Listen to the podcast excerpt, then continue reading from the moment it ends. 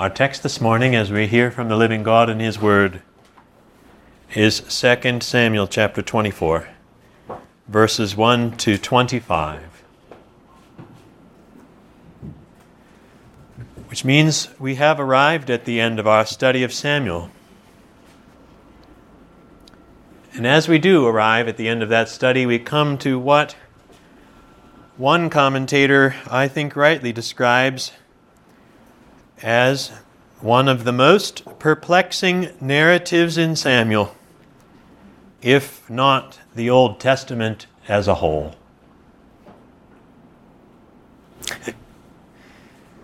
I think you'll feel that this morning as we move through this text. Already, I'm sure you have a number of questions, having heard these 25 verses read that come to your mind. I don't have as many answers as you have questions. But for all the complexity and the mystery that we find in this text, I do think that the point of the final story in Samuel is clear. Because at its core, what I think we find in chapter 24 is an ongoing problem and the anticipation of its solution. I cannot think of a more fitting way to end Samuel than to go as I will try to do by the end of this sermon, to where that final solution in the book of Samuel points us ultimately. But let me begin on this day by taking a moment first to consider where we were about 14 months ago. About exactly 14 months ago when we began in 1 Samuel. Do you remember the very beginning when we were talking about the last sentence of the book of Judges. Judges chapter 21, verse 25, the very last book of the, the very last verse of the Hebrew book that immediately precedes Samuel. It says, In those days, there was no king in Israel everyone did what was right in his own eyes. And Israel's apostasy had reached the depths. You remember when we turned the page from Judges to Samuel, or at least in the Hebrew Bible, that's the turn of the page. Ruth isn't there in the Hebrew order. And you come into Samuel and you read there somewhat abruptly about a certain man of Ramathaim Zophim of the hill country of Ephraim, whose name was Elkanah, who had a wife named Hannah, and Hannah was praying. Hannah was praying for a son. That son would be named Samuel. That son would anoint a king over Israel. Only here at the end of Samuel, I would like us to remember what Samuel himself said one day in Gilgal in 1 Samuel chapter 12 when Samuel then summoned the people of Israel, if you remember this, to renew the kingdom at Gilgal. That is to renew God's kingdom. This is 1 Samuel chapter 12, verses 13 to 15. Samuel said, Behold, the Lord has set a king over you if you will fear the Lord and serve him and obey his voice and not rebel against the commandment of the Lord, and if both you and the king who reigns over you will follow the Lord your God, it will be well. But if you will not obey the voice of the Lord, but rebel against the commandment of the Lord, then the hand of the Lord will be against you and your king. Which is where we find ourselves as we come to the end of Samuel this morning. Because 2 Samuel chapter 24 verse 1 begins with these words. It says, "Again, the anger of the Lord was kindled against Israel." And he incited David against them. you see, from the end of Judges to the end of Samuel, one thing has changed, and one thing basically hasn't. there is a king in Israel now. We've gotten to know him rather well over the last year or so. And in that time, we've seen that for all that was positive, and there was much, for all that was positive about the reign of David, there was plenty that wasn't so positive. So that here at the end, I think our author may just want for us to go away at the end of Samuel, recognizing that this king can't solve the ultimate problem of the people of God. David can't deliver his people from themselves, from the wrath of God. I mean, you, uh, you can argue, probably rightly, that things aren't as bad as they had been in Israel when Hannah was then praying in Shiloh. But neither do they seem especially hopeful when we come to the opening of 2 Samuel 24, right? The ongoing problem hasn't changed. Again, the anger of the Lord was kindled against Israel. And I don't expect you to remember this, but 14 months ago, in the first sermon in 1 Samuel, here's what we said. I'll just quote myself, I guess, if you don't mind. This was 14 months ago. By the end of 2 Samuel, you'll be disappointed in David. Will you be hopeful for the future of God's kingdom? Yes. But will you be confident in the ability of the likes of David to bring it about? Not at all. For as we'll see in the months ahead, God's answer to the crisis facing Israel when we come to the beginning of 1 Samuel isn't ultimately David, it's Jesus. That is what I think first or second Samuel chapter 24 is about, dear friends. Because the problem is what the problem has always been the wrath of God against sin. And the solution? Well, the solution is here. At least the solution is anticipated here. We're, I think we see in this chapter that in the end, it's not what David does at the end of chapter 24 it is what the Lord does. Or more accurately, it's what the Lord will do. Because I want to try, by the end of this final sermon in Samuel, to show you that the final act of David that's recorded in the book of Samuel points us forward all the way to the cross. Now, let's work through the chapter. I'll divide the chapter into three parts, none of which are without impossible difficulties to talk about. I've already suggested as a basic theological outline that there's a problem that's presented at the right at the beginning of the text and that there's a solution that's anticipated at the end of the text and that's the thing I want us to trace as the major arc of the text this morning. But in terms of the narrative and just blocking it off in sections so that you have some hooks to hang your thoughts on. We'll just think about the chapter in these three sections. In verses 1 to 9 would be the first section where we'll talk, focus on the census. And then in verses 10 to 19, we'll focus on the sin. And then in verses 20 to 25, we'll focus on the sacrifice. So the census, the sin, and the sacrifice. So let's begin by focusing on the census in verses 1 to 9. I already read it more than once, but I'll read it once more. This is verse 1.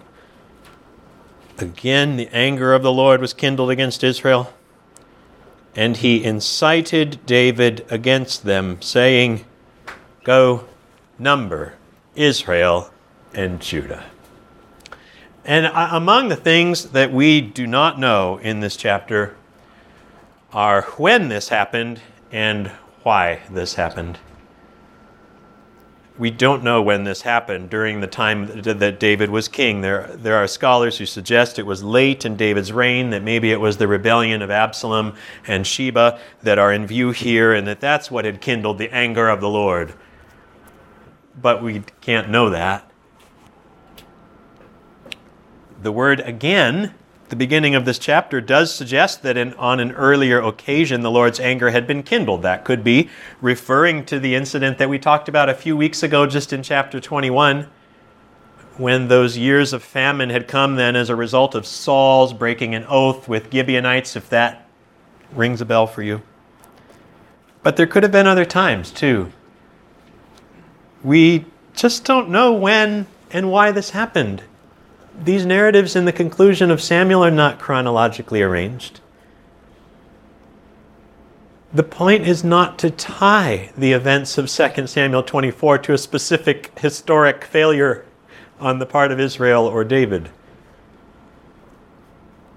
This is significant as we wrestle with the point of this chapter, I think, because we have to keep this clear in our minds. The Lord isn't angry at David per se when chapter 24 opens the Lord isn't then exclusively punishing David for the taking of a census in chapter 24 either. That's not all this is about. The Lord's anger was aroused against Israel before any of the events of this chapter took place. So that one commentator puts it David was now to be the unwitting agent of the Lord's anger against Israel. That's really what seems to be the, the strange role that David plays in this text. And I think when we back up a bit from the story in chapter 24, what we may be supposed to realize is that we don't need to know why the Lord was angry. All we need to know is that the Lord was angry. With Israel, we can know that the Lord's anger, we can trust that the Lord's anger was justified. The reason for it in this context perhaps is beside the point. That's why we aren't told what it is. It's unusual, isn't it, in the narratives of Samuel not to be told what the sin is. It's enough somehow to know Israel hasn't done what Samuel told them they would have to do. Instead, they have rebelled against the commandment of the Lord in some way. And now, at the end of the book of Samuel, the Lord's against them. Which is then the thing that, that leads us into what probably, though I think that should be maybe the main issue that we're thinking about, it is that then that leads us into what likely bothers you and me the most in this chapter, though I don't think it's what would have bothered the original readers very much. And that's what the Lord does, right? Because there it is in verse 1 the consequence of his anger against Israel is that he incited David against Israel, saying, Go, number Israel and Judah, which then, of course, seems problematic to us because taking the census evidently is what David then says in verses 10 and verse 17 was his sin here, right? How do we begin to deal with this? Well, let me make three comments that won't solve it, but that might point away a bit forward for us to think about it. First, I'll say I do think it is wrong to understand what we have there in verse 1 to be a command from the Lord to David. I know it's rendered there as a quote from the Lord. It's even in quotation marks, right? Go number Israel and Judah. But number, I agree with with the commentators here who argue that David didn't hear those words, either through a prophet or by any other means.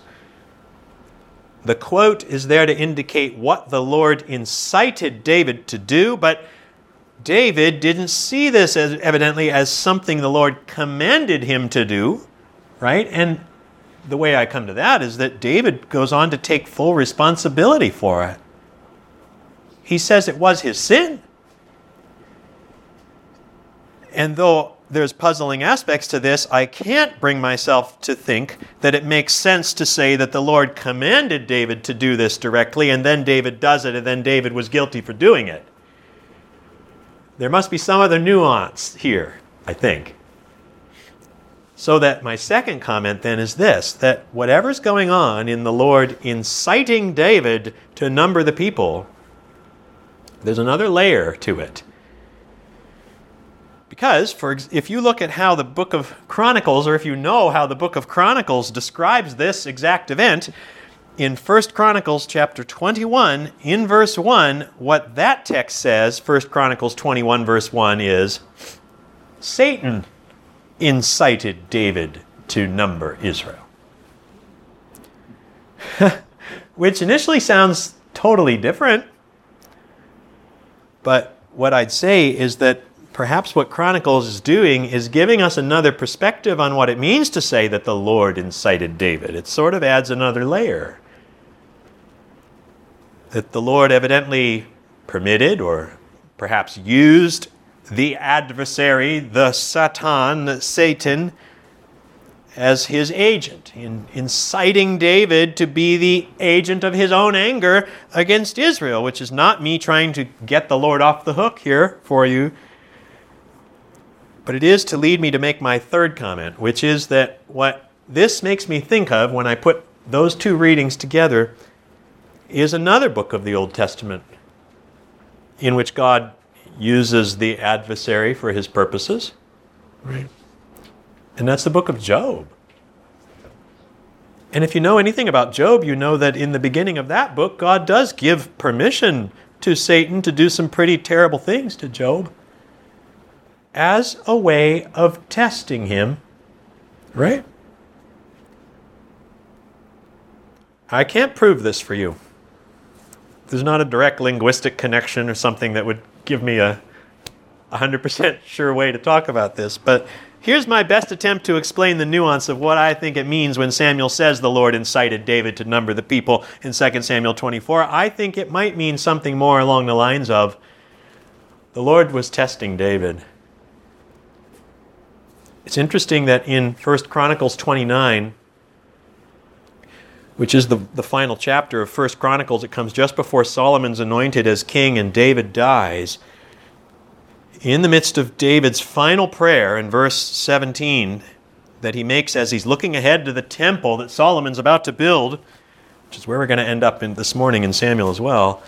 In the midst of the final prayer of David, verse 17 of 1 Chronicles 29, he prays, I know, my God, that you test the heart and you have pleasure in uprightness. He says, You test the heart. My best attempt to explain what's happening in 2 Samuel 24 here is to suggest that the Lord uses Satan to test David in this matter somehow of numbering the people. I don't know what the test looked like exactly. But I will say that it seems evident that the Lord has the clear purpose of doing this to act against Israel. So, again, this isn't me trying to make this too easy because I think we probably have to say that the Lord knew David would fail that test. That when David was incited or provoked or drawn out or tested or however you think you ought to translate that verb, and whether how you understand the relationship between the, the adversary or Satan and the Lord doing that, the result is David would sin.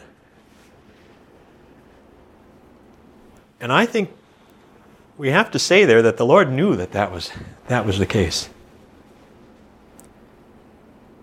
I think that's what's entailed when it says in verse 1 that the Lord incited David against Israel as a consequence of the Lord's kindled anger. And I recognize that doesn't make this any easier to deal with in the end because we're simply now up against what the Bible affirms in several places pretty strongly that the Lord is able to use both the good and the evil acts of human beings for his purposes without diminishing the human responsibility for those deeds themselves. So that what I'm finally saying to you here is that I can't solve for you what I think is a clear teaching of Scripture that the divine sovereignty of God doesn't diminish human responsibility. Just as human responsibility doesn't diminish divine sovereignty. The Lord had his purpose in what he incited David to do without compromising David's responsibility for what he did somehow. But the question for me now becomes so, what is that purpose ultimately? I mean, the consequence of the Lord's anger being kindled against Israel was that David was stirred up to conduct a census. And David then does it. David gives Joab the command. We get no sense that David even had really wrestled with that. Verse 2 The king said to Joab, Go through all the tribes of Israel, Dan to Beersheba, number the people that I may know the number of the people. Look at Joab's response in verse 3. He says, May the Lord your God add to the people a hundred times as many as they are, while the eyes of my lord the king still sees it. But why does my lord the king delight in this thing? Which is amazing because this is Joab, right? I mean, even Joab knows there's something wrong here. Which is why then verse 4 is very clear. It says, The king's word prevailed against Joab and the commanders but they do as the king commands in verses 5 to 9. And I won't worry about all the places that are named there. The point is that the route that's traced in verses 5 to 9 is more or less a movement around the entirety of the land of Israel. Joab and his men work their way starting east of the Jordan to the north, then they come down along the coast. There's even the inclusion in verse 7, if you glance at it, of Tyre and the Hivites and the Canaanites, which is interesting because they're not technically part of Israel. What's David counting here? Well, verse 8, they come back to Jerusalem the end of nine months and 20 days, it says. Note then verse 9 carefully. And Joab gave the sum of the numbering of the people to the king. In Israel there were 800,000 valiant men who drew the sword. And the men of Judah were 500,000.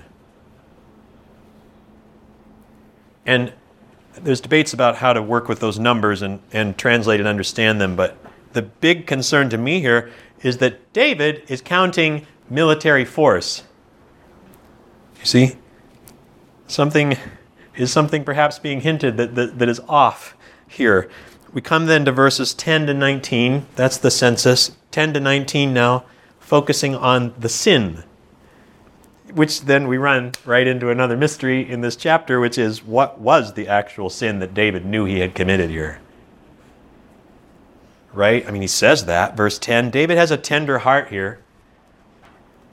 Ah. It's, it's partly David's tender heart that I think makes you read so seriously the language of the Lord inciting David against Israel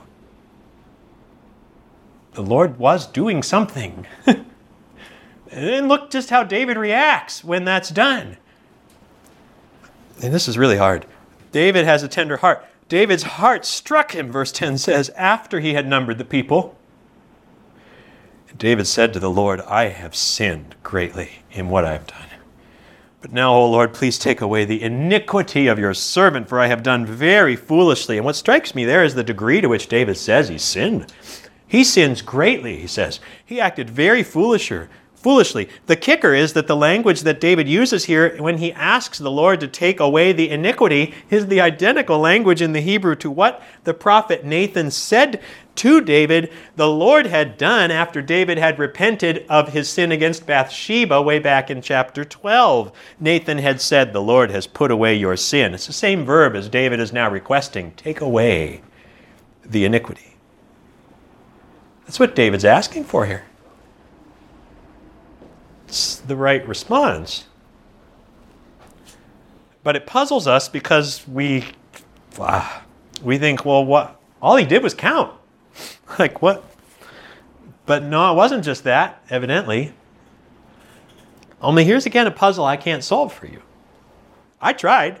I spent lots and lots of time trying to solve these things. I couldn't. Can't solve it for you from this text. We're not told what the issue is. I don't think there's any reason to see that the numbering in itself was a sin necessarily. I mean, census taking was commanded on a few other occasions. Maybe you'd argue, well, the Lord wasn't actually commanding it here. David was just being, in some way, incited towards wanting to do this, and it, maybe that was the sin that he went ahead with it. But there's other suggestions for exactly what maybe it was about the census, if it wasn't the census itself that was the problem. Some people look back at Exodus 30. They see there a text about Moses being told to take a census, and in Exodus 30, Moses is supposed to collect atonement money as he goes around and numbers the people lest he lest the people suffer a plague and well David doesn't collect atonement money maybe David neglected to do a step that was required when a census is taken but then there's other occasions where census, a census is commanded and the, the money's not required, and it's confusing a bit. And there are good arguments that would suggest that that was just a one time requirement in Exodus 30, so I don't know. Other people infer that maybe the offense is in David's motivation for the census somehow. That because of the military nature of what David is numbering here. Maybe that reveals that David is preparing for some further conquest that was beyond the limits of what the Lord was allowing here. Maybe that's it. Maybe it's as simple as suggesting that somehow counting the people was an expression of a failure to trust in the Lord's promises to make the people of Israel more numerous than the sand on the seashore. I mean, you could look back to what Job's, uh, Joab, excuse me, Joab said when he says, "The Lord add to the people a hundred times as many as they are, but why does my Lord the King delight in this?" I mean, maybe it's that. Maybe it's something about what David was delighting in as he was conducting the census. You see, I just don't know. I don't know how you could know this. Any one of those could be it. There could be a few other explanations that could be the right one, which is why I wonder if it might be that the point here, again, is that the narrator doesn't tell us what it was about David's census that caused David to repent, because the details of the offense aren't what's important. Maybe we're focused on the wrong thing.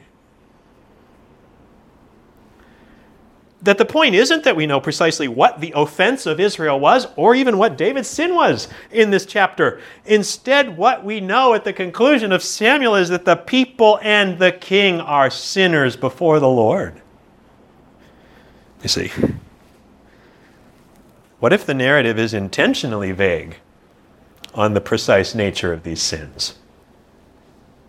And why then would it be unless the point is perhaps to draw our attention not to the details of the sin, but to the solution being provided by the Lord. Because here now we start to turn to see how the Lord is working out his purposes in all of this. The mysteries aren't going to go away. Those, those purposes will include judgment, yes. But I want us to see this morning as we exit the book of Samuel that the purposes of the Lord here go way beyond judgment.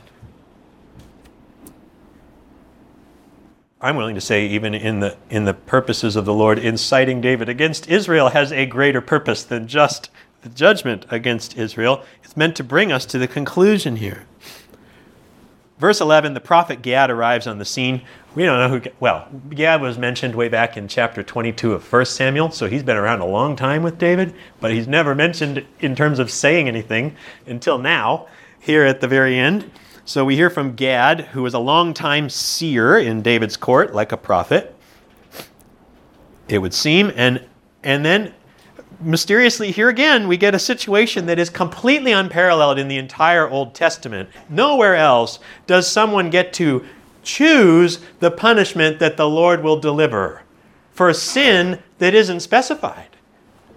Or even if it is specified, there's never a choice like this anywhere in the Old Testament. What a mysterious passage this is.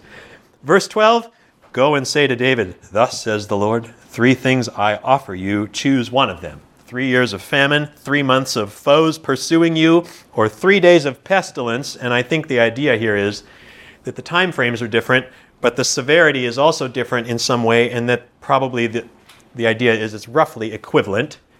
Just take your pick, David. I have no idea why the Lord offers David that choice, except I think we do need to tread carefully here. We have to keep in mind that this wasn't simply the Lord punishing whatever offense David committed in the census, right? Don't forget that. The census was the means by which the Lord would bring this against Israel for whatever it was that had kindled the Lord's anger in verse 1. David then is in distress. Of course, he is. He can't pick. All he knows how to say is a critical thing that he says in verse 14. Then David said to Gad, Let us, note there that David doesn't say, Let me. David understands that he and his people are in the same situation here. Let us fall into the hand of the Lord. For his mercy is great.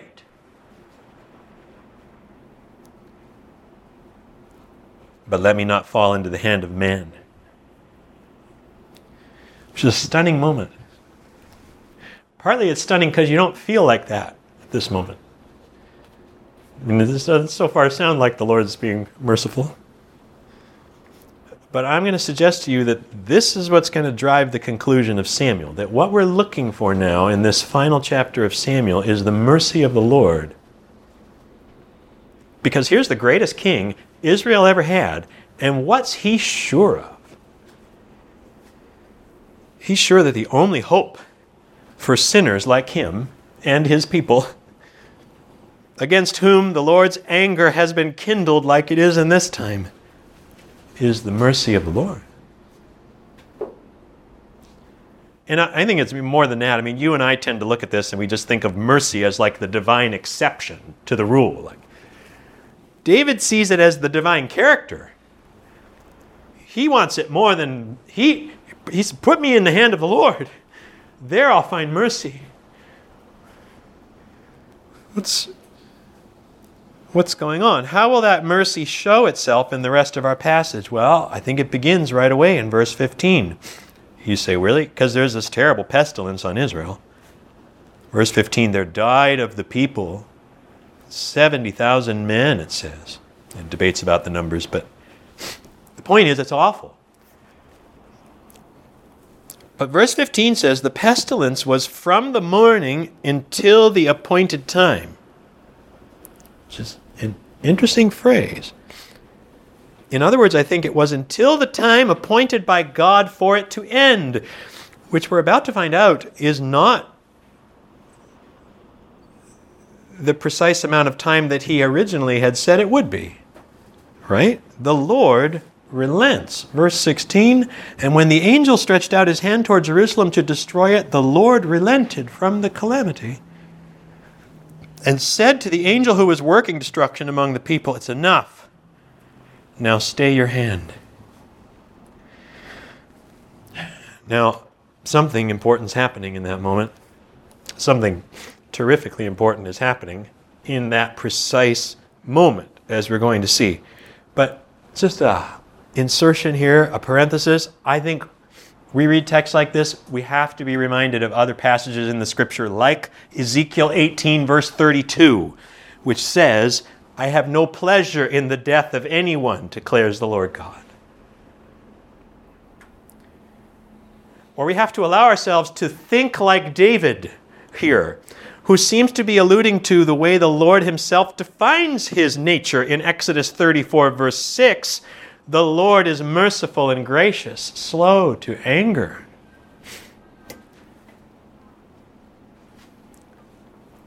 Despite the terrible pestilence, the consequence of sin that you remember is not specified in this text, we discover that David is right. The Lord has mercy. You might then think, well, it could have been more mercy than this. I mean, 70,000 people die. We have to be very careful talking like that. There's a lot we don't know here. The point is, the Lord relents. The Lord shows mercy, but I'm going to suggest to you that that's only the beginning of that mercy that we're meant to see in this text. Because then we come now to the final verses of Samuel, and I know it's taking a long time to get to it, but verses 20 to 25, we focus now on the sacrifice. I said a moment ago something really important is happening in that moment when the, the angel of the Lord stops. Note where that angel stops in verse 16 the angel of the Lord was by the threshing floor of Araunah the Jebusite. It says, which is the connection you need to begin now in verse 18, where Gad enters the scene again. I mean, in verse 17, you get this remarkable moment as David again turns to the Lord and says, as he evidently was seeing the angel who was striking the people, and says, Behold, Lord, I have sinned, I have done wickedly, but these sheep, what have they done? There again is a clue that there's things happening behind this text that are not clear to David and are not clear to different characters involved in this story. Please let your hand be against me and against my father's house. It's a beautiful plea in verse 17, though David is somewhat wrong in assuming here the, the innocence of the people. But Gad returns. He says, Go up, raise an altar to the Lord on the threshing floor of Araunah the Jebusite, which is where the angel had stopped. You know what a threshing floor is, right? Or you've heard other sermons that talk about, like John the Baptist talking about the, the threshing of the wheat the, the threshing floor where the wheat is, is thrown up into the air after it's been harvested, and as it's in the air, the wind then will blow away the, the chaff, and the grain will fall to the ground of the threshing floor. All through the scriptures, the threshing floor has this connotation of judgment in it. It's in the Psalms, it's in, it's in different books. It's here too. It's here too. Only watch where the judgment ends up. Now, to be threshing floors, to be in the place where the wind would, would carry, where the wind would blow the most, the threshing floors tended to be on the higher points of elevation in a town or in an area, which is evidently the case here. That's why it's go up to the threshing floor. We're outside, then, you see, we're outside of what was then the city of David or Jerusalem. It's not the same as the borders of, it's not the same as the size of even the, the old city of Jerusalem today, right? Not modern day Jerusalem. We're outside of the city of David and we're on a hill. We're on a mountain. So David listens and he goes up. And Araunah looks down and sees him, and the text points out that Araunah wasn't, wasn't an Israelite, he was a Jebusite. The Jebusites had controlled Jerusalem before David conquered it back in 2 Samuel chapter 5. Anyway, whoever this was, he owned this mountain. Probably he was a pretty important Jebusite. And in verses 21 to 24, right here at the end of Samuel, are entirely devoted to how David purchases this threshing floor from Araunah. And it's strange, right? Like, what's going on at the end of Samuel? Why is this much detail being devoted here to the acquisition of this site at the end of this strange text? This means something.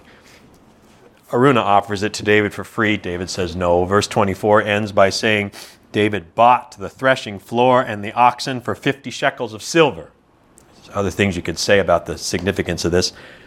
But here we are at the last words of Samuel. It says, And David built there an altar to the Lord and offered burnt offerings and peace offerings. So the Lord responded to the plea for the land, and the plague was averted in Israel. And I know this has been a challenging chapter. I want you to see one more complex thing going on here at the end. Because here's the solution, right? Atonements being made, sacrifices are brought. There are burnt offerings, peace offerings. Burnt offerings in general means Leviticus 1 the purpose is to atone for sin by propitiating the wrath of God symbolically here. Peace offerings, again, the peace offerings are celebrating the peace with God and all that flows from that blessing.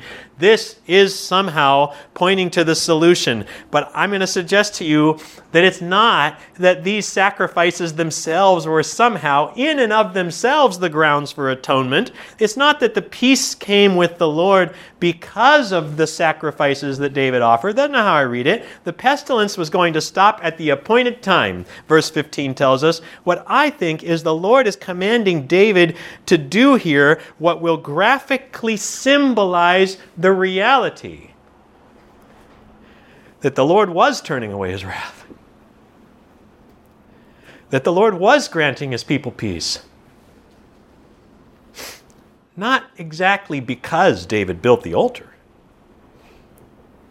but because the Lord's mercy is great. Because the Lord's mercy is great, David then does what the Lord commands him. But what's the point? Why end the entire book of Samuel with this moment? Do you know where we are here? Samuel doesn't spell it out, but I'd argue that the connection is assumed that the readers of Samuel know where this is. It is made entirely explicit in Chronicles, where in 1 Chronicles 21 you get the exact same account. Again, the account of David building the altar at the threshing floor. The name of Araunah is spelled a different way, but it's the same person. He's a Jebusite. 1 Chronicles 21. Listen to verse 26 of 1 Chronicles 21. It says, And David built there an altar to the Lord and presented burnt offerings and peace offerings and called on the Lord. And the Lord answered him with fire from heaven upon the altar of burnt offering. What's that about? You go on in verse 27 of 1 Chronicles 21, it says, Then the Lord commanded the angel, and the angel put his sword back into its sheath. And then 1 Chronicles 22, verse 1 says, Then David said, Here shall be the house of the Lord God. And here, the altar of burnt offering for Israel, the threshing floor of Araunah, was no random mountain. You see? It would be the site of the temple the house of the Lord that Solomon would build. And David had wanted to build it, but he couldn't. And it was the place where burnt offerings would be offered for the ongoing sins of Israel for a long time to come. All of which is meant to say what? To the people of Israel. What was the point of all those sacrifices? I mean, I know maybe I've just been reading too much already of Hebrews getting ready for the fall, but I just see this everywhere now. Why that place? Why all those sacrifices?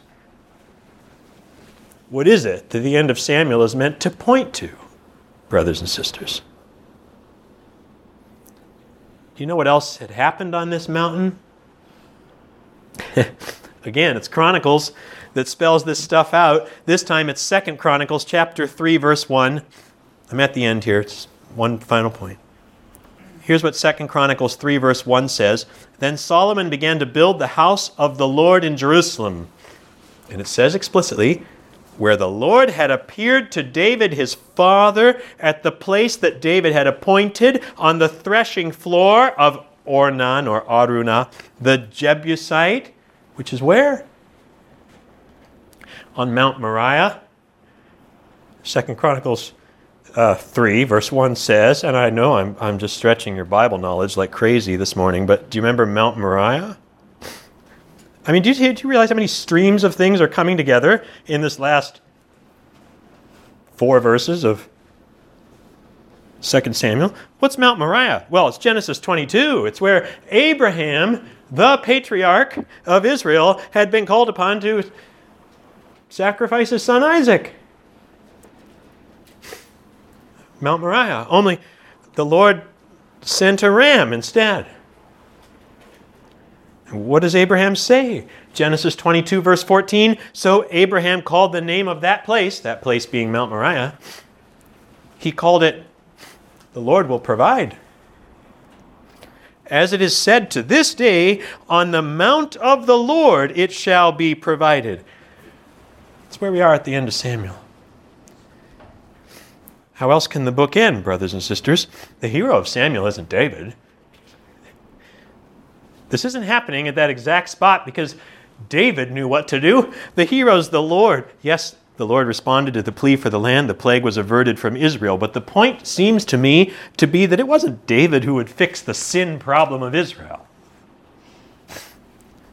It's the Lord who will provide. And 1 Samuel began with Israel needing leadership that could save them from their enemies and from themselves and from the wrath of God. David wasn't it. The greatest king Israel ever had could not ultimately save his people from their enemies or from themselves or from the wrath of the Lord. He seems to want to. Verse 17, in our text, David's willing, evidently, in the end, even to die for his sheep. Verse 17 remarkably says, but the point is, he can't. David understood the role that the king was to play, but it wasn't his to carry it out. You see, that would be the work of David's greater son. Because I think the point at the very end of Samuel is that the Lord will provide. and that it wouldn't be far from Mount Moriah, from the place where the temple was built. In fact, on the occasion of one of the great sacrifices in the temple. Not far from the threshing floor of Araunah, where the judgment falls. And where it is now that we leave David as he offers these commanded sacrifices. It wouldn't be far from that place that the perfect and complete sacrifice for the sins of the whole world would be made.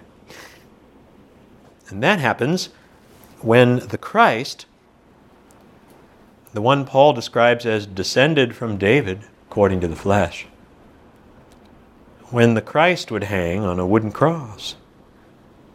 The inscription over his head reading, This is Jesus, the King of the Jews.